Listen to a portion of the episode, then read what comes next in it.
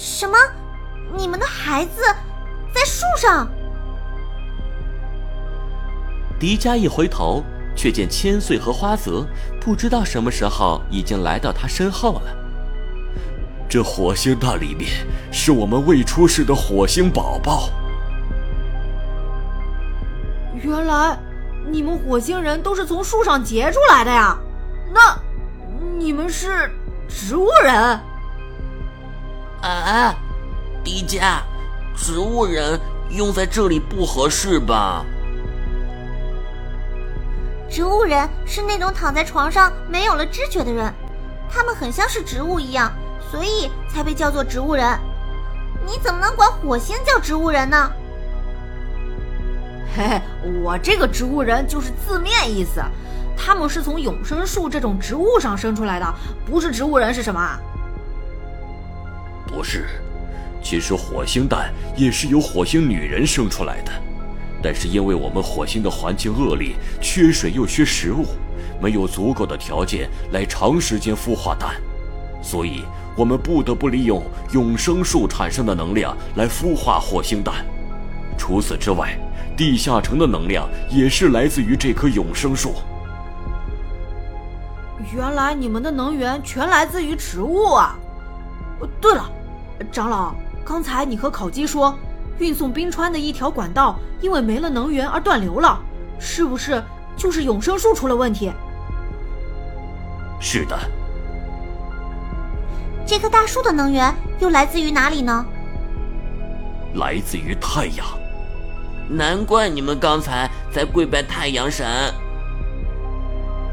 长老，难道这棵永生树也是利用光合作用转化太阳的能源为你们所用吗？是啊，三万年前我们穆利亚人还在地球上的时候，就已经利用植物开发出了宇宙飞船，能够在宇宙中航行了。好酷啊！你们的技术如果传到地球上，那我们就不用开采石油，也不用开采煤矿，也就没什么空气污染了。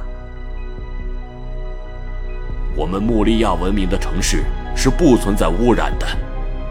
哎。其实，在地球的时候，我们的孩子也是胎生的，但是来到火星之后，这里的环境太过于恶劣，我们才改变了族群的基因，生出来的孩子也就成了一个个的蛋。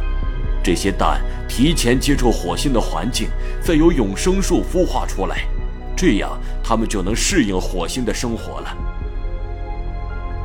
原来是这样。长老指着周围长着火龙果一样脑袋的火星人说：“曾经的穆利亚人都和我的长相差不多，而现在的火星人都成了这个样子了。嗯，基因改变了，生存环境也变了，所以火星人一定发生了变异，才长成现在这个样子的。”忽然，永生树的树冠上猛地闪了一阵红色的光芒。几乎所有的火星人都啊了一声，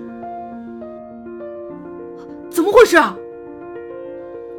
这就说明有一颗蛋即将孵化了。有火星宝宝了吗？